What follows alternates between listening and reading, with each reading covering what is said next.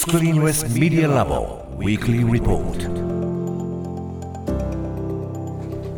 TBS ラジオが設立した音声メディアなどの可能性を追求する研究所スクリーンレスメディアラボ毎週金曜日のこの時間はラボのリサーチフェローで情報社会学がご専門城西大学助教の塚越健司さんに最新の研究成果などを報告してもらいます。塚越さんよろしくお願いいたします。はいよろしくお願いします。お願いしますさて今日はどんな話題ですか？はい、今日は合成音声をめぐる技術について、うん、まあいろいろなものがある、まあ、全用できるものもあれば悪用できちゃうものもあるというですね、はい、まあ最新情報をお伝えしようと思います。うんまずあの合成音声、まあ、この番組でもたくさんお話ししてるんですけれども、まずアップルの話ですね。アップルがですね、えっと、今年の5月16日、ちょっと前に、えー、認知や発話、視覚のアクセシビリティを向上するためのツールを、えー、今年の後半にですね iPhone や Mac といった、まあ、Apple 製品に搭載しますよというふうに発表したんですね、うん、まあ、アクセシビリティというあの iPhone なんか使ってる方はここ設定の中に入っていくといろいろな機能があってですね、はい、便利よ。あのいろいろこうね便利な機能がいろいろ詰まってる中にいろいろこう新しいものを入れると言ってるんですけれどもその中音声領域はですねライブスピーチという機能があると。これが今年の後半にあの搭載されますというんですけれどもどんなものかというとですねこのライブスピーチ機能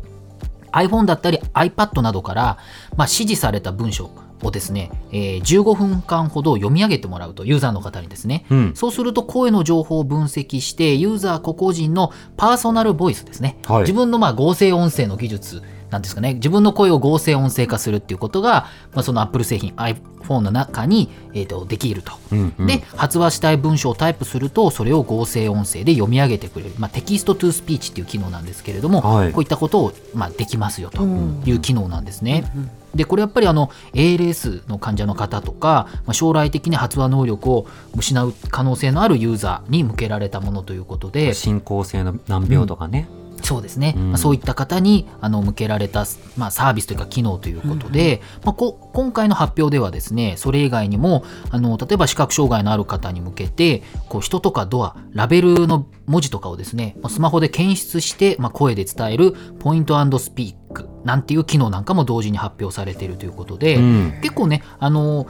ずいぶん前ですけれども、マイクロソフトもですね、あのこういったいろいろなツールを作っていて、例えばシーイング AI っていうですね、あのこうマイクロソフトがこうスマホを向けるとここに何扉がありますとか、はい、少女が笑ってますとか、ちょっと伝えたことあると思うんですけど、まあ、こういったあのいわゆる大きい企業はですねあのこういうまあアクセシビリティとか、まあ、こう福祉に関するツールをたくさん発表するということでもちろんその合成音声の技術これまでもたくさんこの番組でご紹介してきたと思うんですけれども、えー、やっぱり iPhone とか誰でも使うもので誰でも使えるもので簡単なところで設定してこういった機能が使えるってことになると、まあ、かなりいろんな人にリーチするかなと思いますので、うん、まあ、このライブスピーチはじめとしてこういう機能ね非常に重要なんじゃないかなというふうにも思うんですね。身近になるっていうことですね。そうですね。はい。なるほど。はい。ということで、まあ、これはあの非常に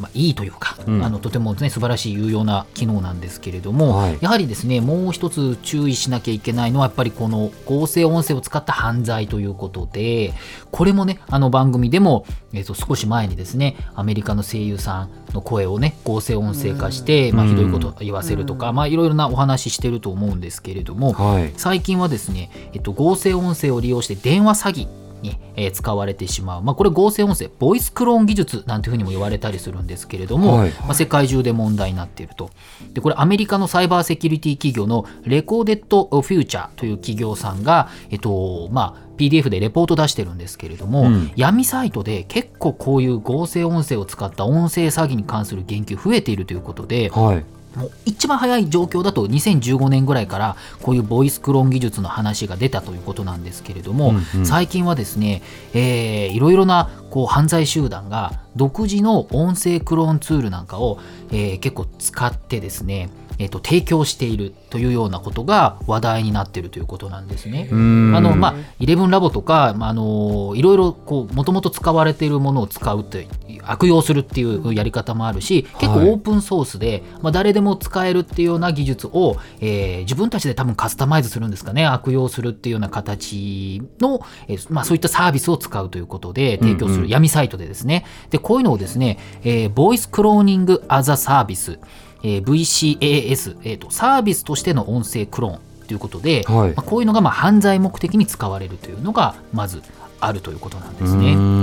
でもう一つですねこれもアメリカのサイバーセキュリティ企業のマカフィーですね。はい、結構有名な企業さんですけれども、うん、こちらがですね今年の4月に日本を含む世界7カ国の18歳以上の成人7054人まあ大体どの国も1000人ずつぐらいですね、うんうん、この AI を利用した音声詐欺についての調査をしたんですね。はい、でこれがですね対象国が7カ国。日本アメリカイギリスドイツフランスインドオーストラリアということで、うん、まあ、ちょっとインドはですねあのいわゆるこういう話の中では珍しいかなというふうに思うんですけれどもちょっと注目されるとこなんですね。うんうん、でこの7カ国。まず調査によりますと平均で、えー、10%の人が自分が AI 音声詐欺に遭遇したということ。で15%が、えーとまあ、知人が遭遇したっていうふうに回答したんですね。うん、自分が、えーと、なんか電話とかで電話詐欺みたいななんか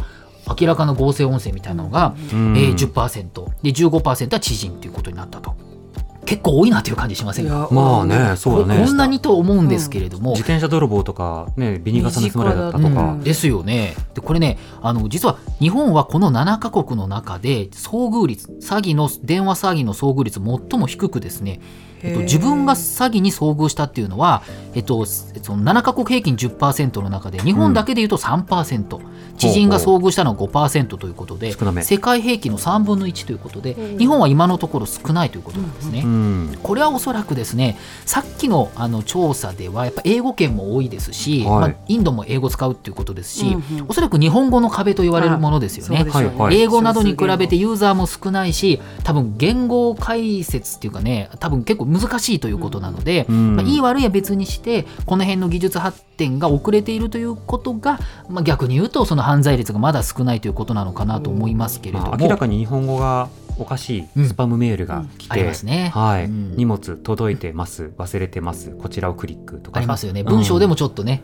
っていうのはありますよね。まああのある種の壁で今守られてしまってるけど、今後はわかんないよね。っていうことなんですよね。うん、逆にですねこの7か国で最も被害が多いのはインドということで、うん、インドはですね自分が詐欺に遭遇したという人20%知人が遭遇した人は27%ということで最も高いんですね。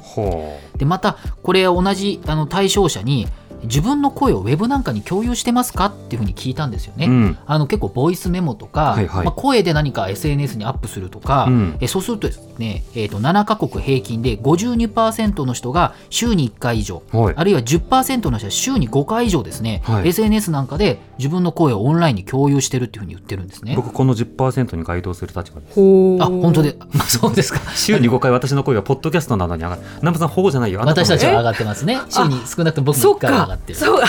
全然人事人事の全然人事で聞いてた。そうでもまあちょっと、ね、あの自分